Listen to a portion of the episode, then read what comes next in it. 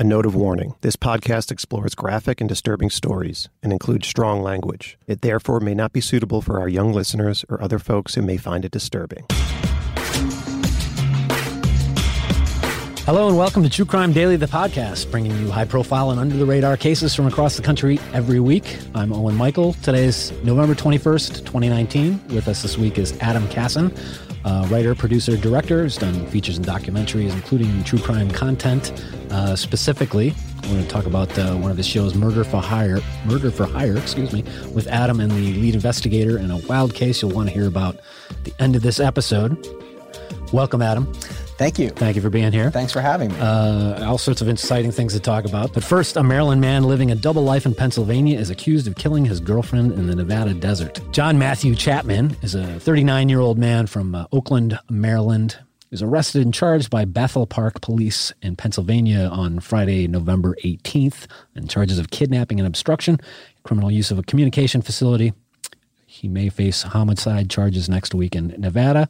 Why? Because Jamie Ray Feeden, who's 33 years old, she was last seen on Sunday, September 15th. A body was found in the Nevada desert about an hour north of Las Vegas on October 5th. Um, it appears to be her. She has not been officially identified. An autopsy has not uh, uh, been completed, but Feeden was disabled from birth defects that affected her growth and she reportedly had tattoos matching those that are found on the human remains that have been found. The police expect to confirm that that is actually her. Uh, third person in this uh, triangle here is Maureen Chapman, who's John Chapman's wife. She lives in Oakland, Maryland. She, uh, the couple has been married for a year. She was surprised to get a phone call from Bethel Park Police Department uh, last Friday morning. WPXI in Pittsburgh reports that uh, the wife, uh, Maureen, says John Chapman confessed to her over the phone about 6 a.m uh, from the Bethel Park Police Department uh, confessed to killing uh, Jamie Ray Feeden. Um, he told his wife that he took her truck and drove it to Vegas for work. WPXI reports that Chapman told police he and Feeden went to Vegas in September to look for a potential house to buy. So this is a this is a guy that uh, he's been married for about a year to this Maureen Chapman. Uh, they live together in in Oakland, um, in Maryland, which I have noted here. Uh, it's a small rural town, about 2,000 people, about five miles west, excuse me, five miles from the West Virginia lines, very rural area. Um, he was, John Chapman, police say, was visiting his girlfriend, this uh, Jamie Feeden, uh, in Bethel Park, which is a suburb of Pittsburgh. It's uh, outside the city limits there. It's about 100 miles northwest of Oakland. So there's a long commute there. Um, and then they decided to take this trip to Las Vegas. This uh, kind of speaks to some of the, the, the, stories you probably encountered on uh, on the Oxygen series here, the Murder for Hire, as far as um, convoluted uh, relationships, shall we say?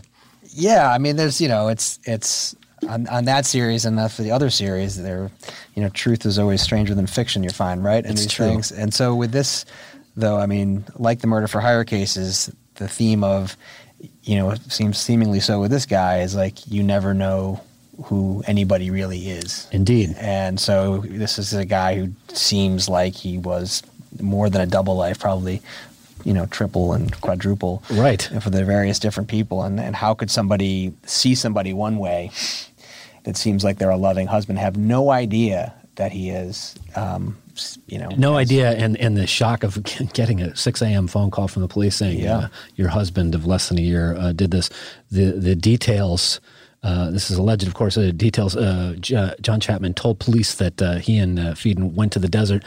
They were there to potentially look for houses to buy. it's unclear if he was, you know, still managing or still imagining that he was going to keep this con going. Seems a little difficult. You're going to go back and forth between Vegas and, and your wife back in, uh, in Maryland. Maybe he wanted to make a break for it. It's all speculative, obviously. Um, he told police uh, that they were in town in Vegas looking for a potential house to buy. They ended up going to the desert north of uh, Vegas, about an hour outside the the city, to do a bondage fetish photo shoot. Um, so on September 25th, they allegedly went out to this location. He tied her to a signpost. She was wearing sort of bondage gear. Uh, at, he tied her to a signpost. He zip tied her her wrists. Allegedly covered her nose and her mouth with duct tape, which suffocated her, killing her. And then uh, he essentially stripped her of all the stuff that she was wearing and et cetera, and left her body nearby. The body was found 10 days later. This is out in the desert, uh, you know, not too long ago. It's still pretty dry and hot out there. Then he drove back to Pennsylvania. Uh, somebody actually was driving by and walking their dogs 10 days later and, and found these human remains. Um, as again, we expect those to be uh, identified due to very uh, significant uh, identifying characteristics. Um, after all of that, police say that John Chapman allegedly posed as Jamie Reed, Jamie Ray Feeden on Facebook and uh, sending texts using her cell phone for days and days, uh, interacting with friends and family. Although he did uh, apparently raise a couple of suspicions here and there uh, with odd statements that didn't sound in her voice, and he apparently got a, be- a birthday wrong and some other details. So um, one of the friends apparently was trying to sort of draw him out a little bit. They suspected something was wrong, but uh, couldn't quite put the finger on it. Um, police went to uh, townhouse uh, the day before that he was arrested. They they were investigating the townhouse. They found inside that townhouse, obviously she had been reported missing. Uh, Chapman's backpack was inside there with uh, cell phone inside the backpack, duct tape and zip ties always difficult to explain those particular things, not assigning guilt one way or the other, of course. Um, and John Chapman himself was a, uh, a, home security installation technician before he was arrested, which, um, you know, obviously have no thoughts one way or the other, brand wise or anything else, but that sort of strikes me as a, um, an unfortunate irony. Well, I can, I can, you know, what I read about the, uh, we, we could say the brand because it, it, it, was, uh, it was referenced in one of the news reports that he was, that he was a home installation security for ADT, uh, which I found just, you know, particularly interesting, uh, which is probably lack for a better term. You know, when you have the uh, I've been watching Mindhunter and I've been seeing that mm-hmm. with the BTK mm-hmm. killer also worked mm-hmm. for ADT as an installation killer. So it's it, it's an unsettling detail. It is, about right? these people that you're you're, you're the strangers coming to your home to sort of uh, install these things, which we're not casting aspersions on security techs no. or any companies or anything like that. But uh, that does put a certain level of uncomfortability. You'd have to think if you've been serviced by this guy. You do wonder, and is it is it something that he's you know, are these people seeking out this idea that it's a way to get in your home? I wonder about I that, uh, if there's a, a, psychological profile, but uh, I'm sure uh, our, our, commenters can uh, weigh in how they think about this. Sure. Incidentally, uh, John Chapman, uh, WPXI reports that he had been married for seven years to another woman before they separated and were divorced just prior to this marriage to Maureen Chapman, which was less than a year. WPXI has a extended interview with this with this previous um, wife, and she said she didn't trust him, and he was a grifter, and he used to tell tales about how he was in the FBI or the CIA or worked for government and that kind of stuff. And again, it's sort of security-minded uh, type of person here, but um, it's unclear what. Uh, would be speculative, but w- why do you go all the way out there? Why did you decide? He, he apparently said to his wife, um, "I had to do it uh, just checking out some of the transcripts of this stuff, but it's not clear why he had to do it. It, it seems that he's trying to cover his tracks, so she this will never get back to his wife. Who knows what? Who knows what evil lies in the hearts of men? Yeah, we're you know covering. I have this other series that we do called Criminal Confessions. Um, doesn't air until December seventh on um, Oxygen. On Oxygen mm-hmm. as well. Sounds like good TV. And uh, and we we and, and, the basic premise of that program is we look at successfully adjudicated cases, meaning the um, uh, investigators were able to get justice for the victims, and these mm-hmm. are homicide cases. It, you know, he's being charged f- a couple of different charges in back in, in, Pennsylvania, but the actual homicide, which allegedly took place in Nevada, would be Nevada authorities to deal with. And obviously, uh, I, we're imagining surveillance video and anybody they may have if there's receipts that stopped at a circle k or a, or a convenience store on the way up there but it's also out in the middle of the desert so but yeah clearly um, something happened here and we along with a with a uh, confession here hopefully that'll expedite the case a little bit better yeah. for, for, all involved here uh, you know it's it's a terrible story and then it seems the the victim just you know saw was and that she had a tattoo mm-hmm. on her and it was from in honor of her uncle and brother and mother right. that died. So somebody right. who's already suffered such tragedy and, and horror in their life, you know, uh, it, it's uh, it's a vulnerable person, and uh, yeah, that's uh, that's that's unfortunate. And of course, uh, go to truecrimedaily.com. We'll have any updates to this case. There's a lot of moving parts on this, and it uh, shocks the conscience, and that's uh, that's kind of the cases that we bring. Let's get into Murder for Hire and the newest episode coming out this Sunday on Oxygen. Not your average grandma.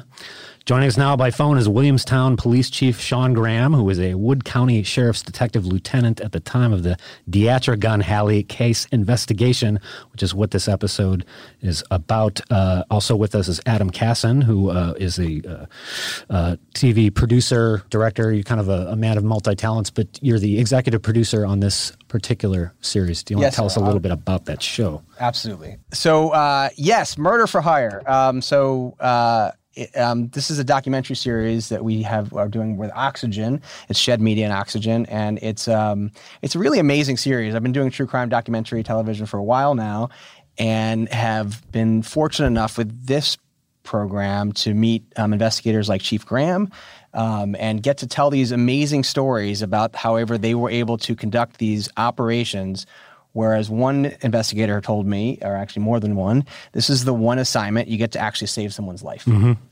Um, and it really seems to be a combination and a culmination of a lot of skill sets that go into police work. It is their undercover work, it is their teamwork, it is their uh, study of the law.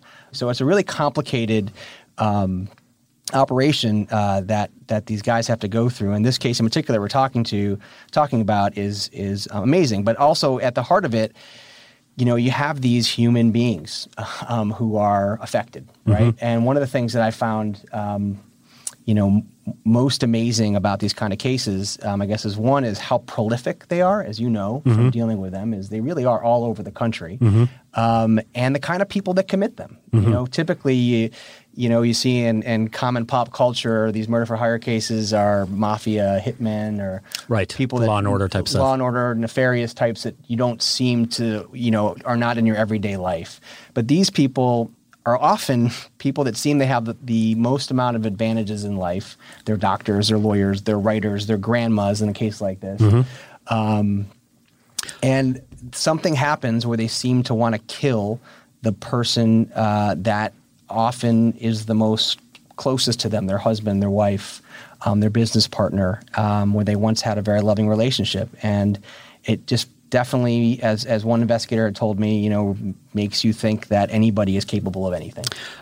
Right, and I, I think that's a part of the appeal and the resurgence of the genre right now. Of true crime is sort of like this. A is the evil next door type of stuff. That uh, it's yeah. not uh, the big glamorous stuff. It's like could this yeah. happen to me in my own neighborhood, wherever I happen to be. Uh, in this case, this is Deatra Gun Halley. She was 63 years old. Uh, she was arrested uh, as part of this this this particular show that you guys produced. Um, this part of the Murder for Hire series on Oxygen. This fits right in. Um, let's see, Chief Graham, do you want to talk a little bit about how this thing got started? I think uh, someone tipped you guys off that this 63 year old woman was looking, what, back in 2009, was trying to, uh, I don't want to get too far ahead of it. Uh, take it from there, if you would. Sure. Uh, well, honestly, the uh, the case was just sat right in my lap. Uh, the the person that's involved with this is a guy named Frank Robinson. Um, Frank walked in the front door of the sheriff's office, and surprisingly enough, I was his second stop that day. He had stopped at the Parkersburg Police Department initially, apparently, and, and then whoever he talked to there, I'm going to bet it was not a police officer, basically told him that uh, he really didn't have anything. Um, but really? I had this guy walk into my office, Frank Robinson, and he says, Hey, I've, I've got something you really need to hear. And uh, he starts filling me in about this alleged murder for hire plot. And I'm listening to him, taking it very serious. And then he pulls out a recorder, and he had part of this recorded already. Wow. Um, you know, a conversation with her, not enough to, to do a lot with, but it was enough to make us realize, you know, this is legit, this is real. Um, so initially, right off the bat, when I realized who was involved. I was already familiar with the name. Mm-hmm. Um, he, we had Deatra Gun Halley, we had Sunny Gun, and I knew a Sunny Gun because of uh, some of our drug officers had been investigating Sunny Gun for distribution of pain pills. Mm-hmm. I believe it was Percocet. So this thought, is well, in uh, Parkersburg, West Virginia. In Parkersburg, West Virginia, the gotcha. Drug Task Force um, already had her under investigation for selling, uh, like I said, I believe it was Percocet, mm-hmm. uh, but dealing pain medication. Um, so this was on September 11th of 09 that he walked in my door. And uh, Parkersburg is a city within my county at that time. So if you're a county deputy and, and you have countywide jurisdiction, you can do things in the cities. Like I could go to Parkersburg or other communities like Vienna or Williamstown, where I work now, mm-hmm. and you're covered. So I went to my sheriff at the time, said, Hey, I believe this murder for hire is legit. Um, this information, I'd like to follow up on it myself since, you know, the guy went to Parkersburg initially. And, and like I said, I don't know who he spoke to at the time, but he walked in our door five minutes later. What do you What do you make of that? What do you make of that? Uh, a, it's great that this guy uh, Frank was not dissuaded and he kept going down the law um, enforcement. I would say there, he probably. I'm sorry, uh, not to interrupt. No, no, go ahead. I would say that he probably didn't speak to an officer. Maybe mm-hmm. spoke to someone who wasn't very good at their job or or didn't you know didn't, didn't have the common sense to mm-hmm. to grasp what they were dealing with. But I mean, the minute he came to me you know, and, and told me what he had. I took it serious. Then he pulls out a recorder and has some of this recorded, and I said, "Oh wow, you know, that's yeah, we'll take this." What did he uh, have? What did he have recorded? Was it was uh, Sunny Gun uh, Uh, conversation she, with Sunny Gun. She had approached um, him, and yes, she had approached him. They were friends. They had known each other for uh, I'm going to uh, rec- recall right now around four years. And uh, you know, he just said, "Hey, I, I really she's telling me she wants to have her husband murdered, and he told me he was familiar with both of them. I was actually somewhat familiar with Frank Robinson only because he had worked for a bail bondsman and kind of done, did some bounty hunter things where he would go out and you know scoop up people that had jumped bail. Um, didn't know him well, but you know knew of him just because he had brought in some bad guys a couple times for bail bondsman. So um, that was like I said, that was on September 11th, a Friday, uh, and and we took it serious from the start. Um, we had a undercover lined up to assist us with this investigation that same day, um, where had made contact because uh, Frank, thinking on his feet, had told the suspect that you know mm-hmm. he couldn't do the killing, but he had an uncle from New York that could do it. Um, and, and, so he said, "I've got an Uncle O." This is just immediately his first time that she brings this up. He come up with this character, and uh, so we went about finding our Uncle O uh, which ended up being a state trooper, uh, Reggie Patterson. Uh, oh, short for Owen in this particular Owen, one, as I, as I recall, yeah. which is just uh, happens to be a circumstance here. Um, the so this is a Robert, great name, great Robert, name. Thank you, and Uncle Owen is a, is an old nickname as well. Um, Robert Butch Halley was the was the guy. He said uh, as the show, uh, I saw a couple of clips on this ahead of time. Uh, Adam, you can speak to this. Uh, he said several times like. I'd heard from a couple of friends and they said, Hey, you might want to, you know, your wife talked about this a little bit. And then he said, when he's talking to uh, law enforcement after the fact is saying, yeah, they told me and I asked her and she said, nah. And, you know, that should, so I guess he's a trusting, he seems like a nice fellow. Dude, uh, I just, I, well, just to jump in, I mean, you know, uh, again, you know, it's one of those things where it's so hard to believe the person that you're in love with. You mm. know, you don't want to believe it. You don't want to believe it, right? I think when it's right in front of your nose. Here. Yeah, and he, then he, he, didn't want to believe. He was in denial. He didn't want to believe it. it, and you had his daughter telling him. Um, so you had people that were very close to him that he trusted, and still, you know, it's such an outrageous, unbelievable thing to think that the person that you're in love with, that you recently married, remember, not that long ago, right? Three years. Three years wants you dead, and this is a, a sixty-three. How uh, sixty-three is that? Is that what she, she was? was? Sixty-three, at, the time of this. Sixty-three at the time, time of this investigation. She was sixty-three. How large of a town are we talking about here? How big is Parkersburg? Uh, Par- Parkersburg. Um, let me think here. this is kind of like everybody knows each other, or am I kind of uh, no? Think, Parkersburg's not... a little bigger than that. Now, okay, gotcha. I'm in now Williamstown's about thirty-five hundred. Okay. Um, Parkersburg's, you know, probably twenty times that size. So it wasn't um, quite. It wasn't quite the sort of word of mouth. Everybody on the block kind of knew about it. It was, you know, no. A, Par- Parkersburg's the third largest city in the state of West Virginia. Gotcha. So it's not a small city, but it's still West Virginia. It's not a, you know, it's not a huge. It's not a me- metropolitan area. gotcha. Gotcha. Um, I mean, Chief, the one thing I find interesting, to, we could speak about or not, is just the idea that you have a 63 year old drug dealer um, she's a grandmother, yeah. and you guys are looking at. Could you talk a bit about that? Like, why is is that something that's common that you see in your area? I would not say, you know, I would not say that's common. I would say that, you know, I, I, had several years working in a drug task force, and I had older drug dealers than that, but not on a regular basis. You know, that's not something that is a very common um, denominator for drug dealers being older like that. But yeah, this.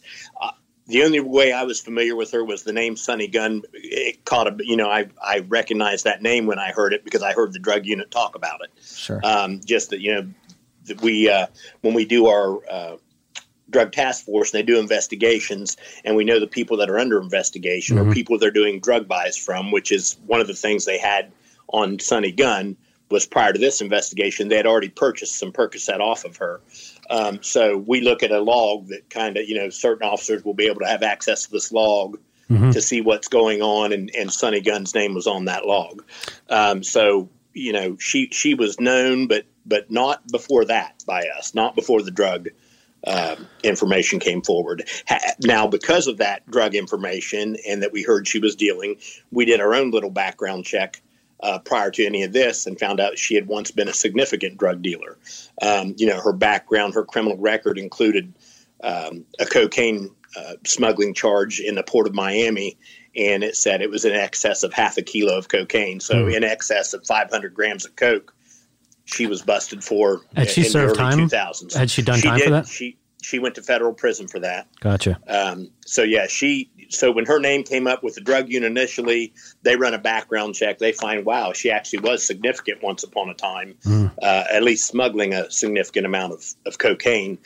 The information in Parkersburg, West Virginia, was just that she was selling pills. Nothing, you know, nothing like a half key of cocaine like she had in the early 2000s. Sure, but the opiate uh, situation across the country uh, is particularly malevolent. It- these, these you know, it's bad everywhere, and it's Yeah. worse in West Virginia. Mm. It- It's worse here than just about anywhere, I would say, Mhm. honestly. So uh, this uh, this hitman slash law enforcement officer that you that you hooked her up with, she. I don't want to give too much away here, but she is sort of uh, caught on camera, I believe, offering fifteen thousand dollars out of the future life insurance payout uh, upon success, and she gives the wedding ring for the down payment. Was it her wedding ring from the previous marriage, or do you know? Happen to know? Was it from?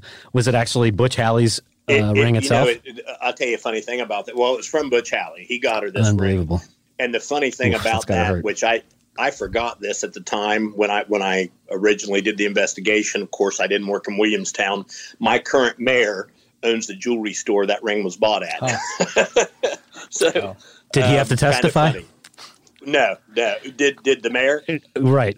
Well, it sounds no, like he's wearing a couple of hats in the, in town here. No, it was pretty irrelevant at the time. It was uh, it was just that when I was watching the surveillance video uh, when this show came up, and I, I just laughed because they said we bought that at Mel's Diamond House, or he Mhm. bought that at Mel's Diamond House, which Mhm. my mayor owns. So pretty S- funny Yeah, to me. I, I agree. Uh, I agree. So uh, she's arrested the afternoon of October 1st, 20, 2009. You have the goods on her. Uh, essentially, it takes a year.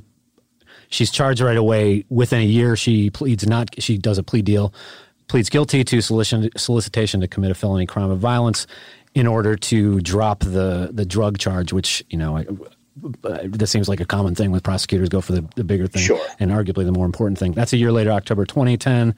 Uh, the charges uh, go forward. Excuse me. A month after that, on December 3rd, is when she takes the plea deal. Uh, she pleads guilty. Then two months after that, she's sentenced to four and a half years in prison. Survi- serves her time. She's released on parole.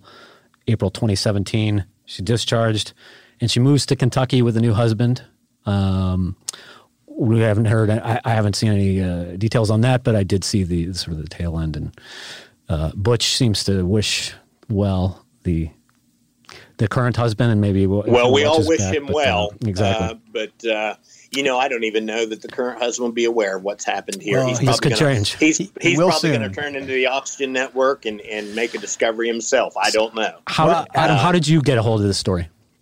You know, we have this great team of researchers um, that look at different stories uh, from all over the country, and we do a lot of different true crime television. So we have relationships with law enforcement all over the country. And this one came to us from one of our researchers. Um, uh, our producer is a great guy, Chris Aubin, uh, who was on, who interviewed the chief here. Um, and found this story and started talking to everybody. And for us, you know, we first looked to see the story if it fits in, of, of the genre and, and, and what we're trying to tell. And then we see if they want to do it and uh, if they want to tell the story. And for our show, there's no voiceover.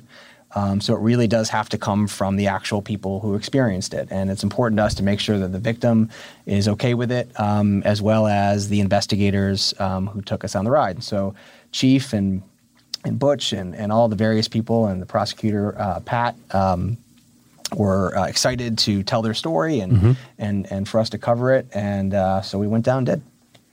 Uh, was there any word from Sunny?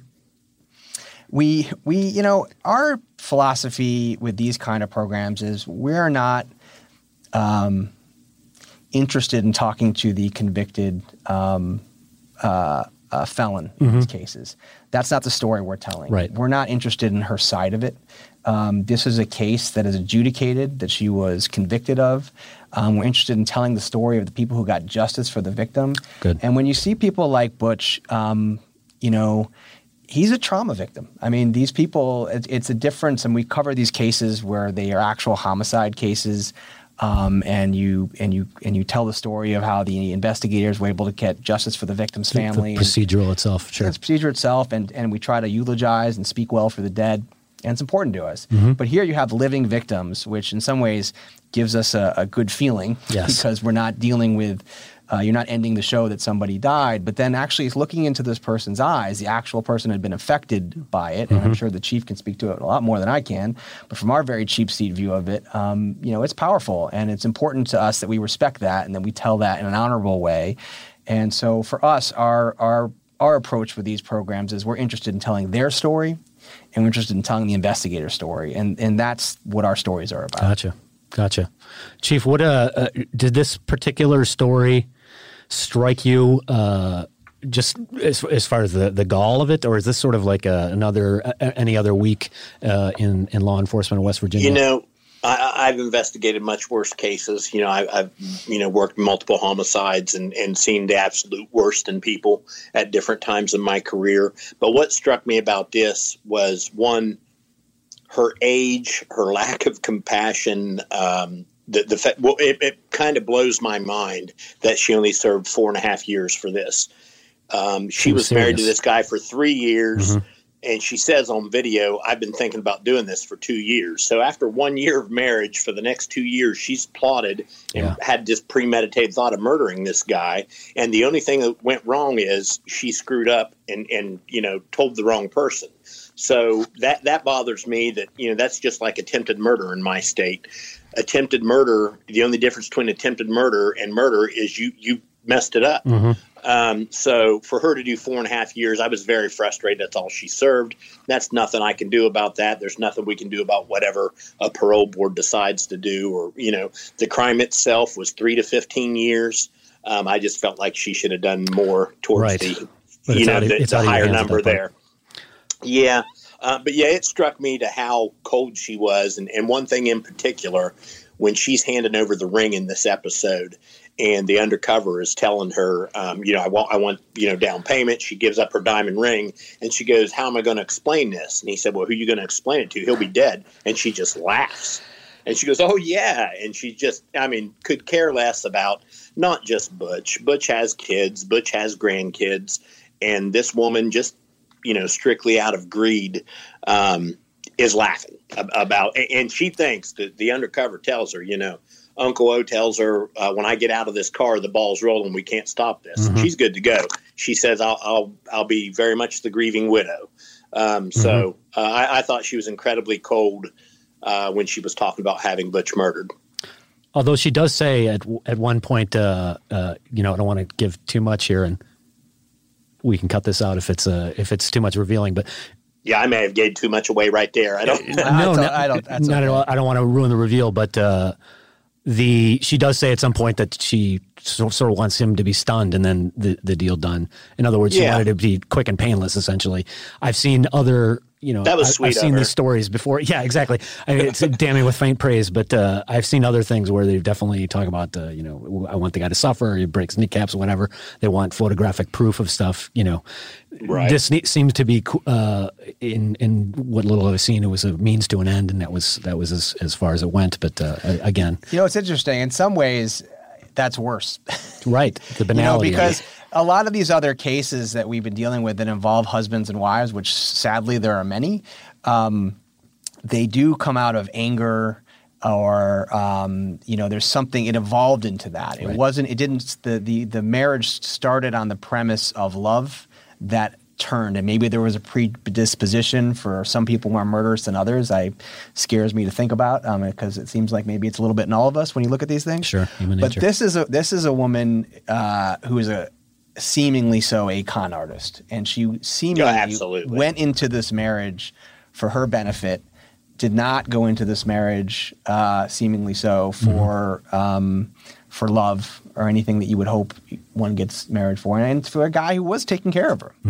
So Yeah. with, with that, she was, you know, I don't know if she had intentions to kill him from the, from from the moment that she met him, but she definitely had it seeming seemingly at least intentions of. Um, keep saying seemingly because I'm afraid of like attorneys. Sure. Uh, but but but you know, she. I mean, just from from what you see and read in the story, I mean, it seems like she. The moment she meets this guy, she's looking at ways she can take Just advantage dollar signs. and, Yep. and get money from. him. What uh, exactly. uh, final uh, final question about uh, Frank, the guy that she talked to, asked about it. You know, this is a guy who's sort of uh, you know, if we're talking about bounty hunters and that kind of stuff, you're kind of straddling some law enforcement uh, and criminal type uh, that milieu. It- Was he? He was actually friends with Butch first. Like they they had an ongoing friendship. Do I am I understand that correctly? Or That's my they- well now, yeah, and he was friends with both of them at the Yeah. time. He was friends Um, with both of them, he- but that seems like an odd choice that you would go to him when this You- guy is, you know, instead of, I don't know, you know, I've seen other things where people go to like, you know, they go to a bar, they know somebody who knows somebody who knows somebody. Um, you know, this is pretty, this is a very primary principal person in this relationship. That's that struck me as bad judgment. But, then But you know, like like part of this part of this came up where uh, you know they said that she was out the bar asking people about you know uh, There you getting insulin to put in his food. So I don't think I think she was just not that smart to Mm. be. You know, she could she could be evil and and plotting and conniving, but she wasn't that smart. Mm-hmm. Uh, quite honestly, um, you know, because these allegations were, you know, unfortunately, like like we mentioned earlier, um, you know, Butch didn't want to see what was right in front of him um, you know, and it took you know the the uh, arrest of her, and when we you know told him everything was going on to to accept, and and and uh, he quit being a victim then that day, October first of two thousand nine, Butch quit being a victim.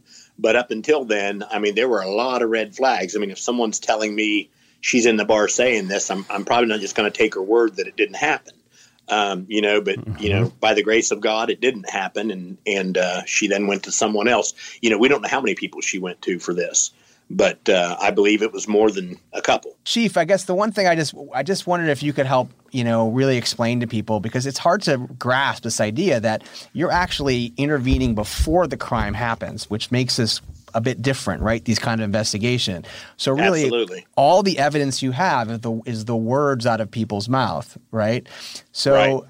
Can you just explain the challenges of what can go right and what can go wrong, particularly in this case when you when you you need to for sure make sure that what she really is doing is intending to kill her husband and that you have unequivocal proof that that is the case and what that proof actually is and what Sure. can go wrong and then how are you able to you know kind of keep your cool and and still uh, you know persevere as you did in this case even when some missteps happen Well, um, you know, knowing someone committed a crime and having enough evidence to, to be able to take it to a jury and, and prove beyond a reasonable doubt that someone's guilty, that you know, that's a big jump, and you've got a lot of, of uh, distance in there that you have to close. And in this case, in particular, yeah, we absolutely um, knew that this woman was soliciting to have her husband murdered, but at the same time, we had to prove it. So, um, one of the huge missteps. Um, we had set up the first meeting with the undercover at a hotel room in Parkersburg.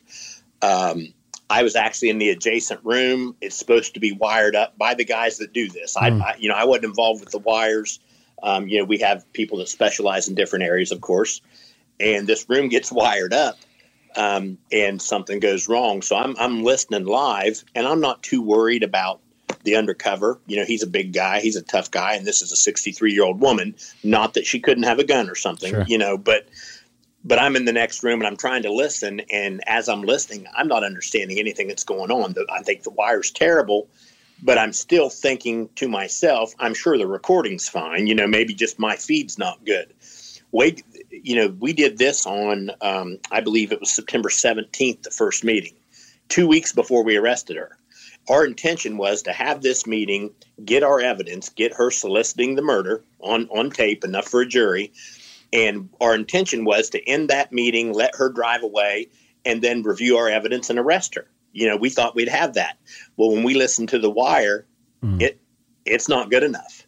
And I, you want to, um, you said something about keeping our cool.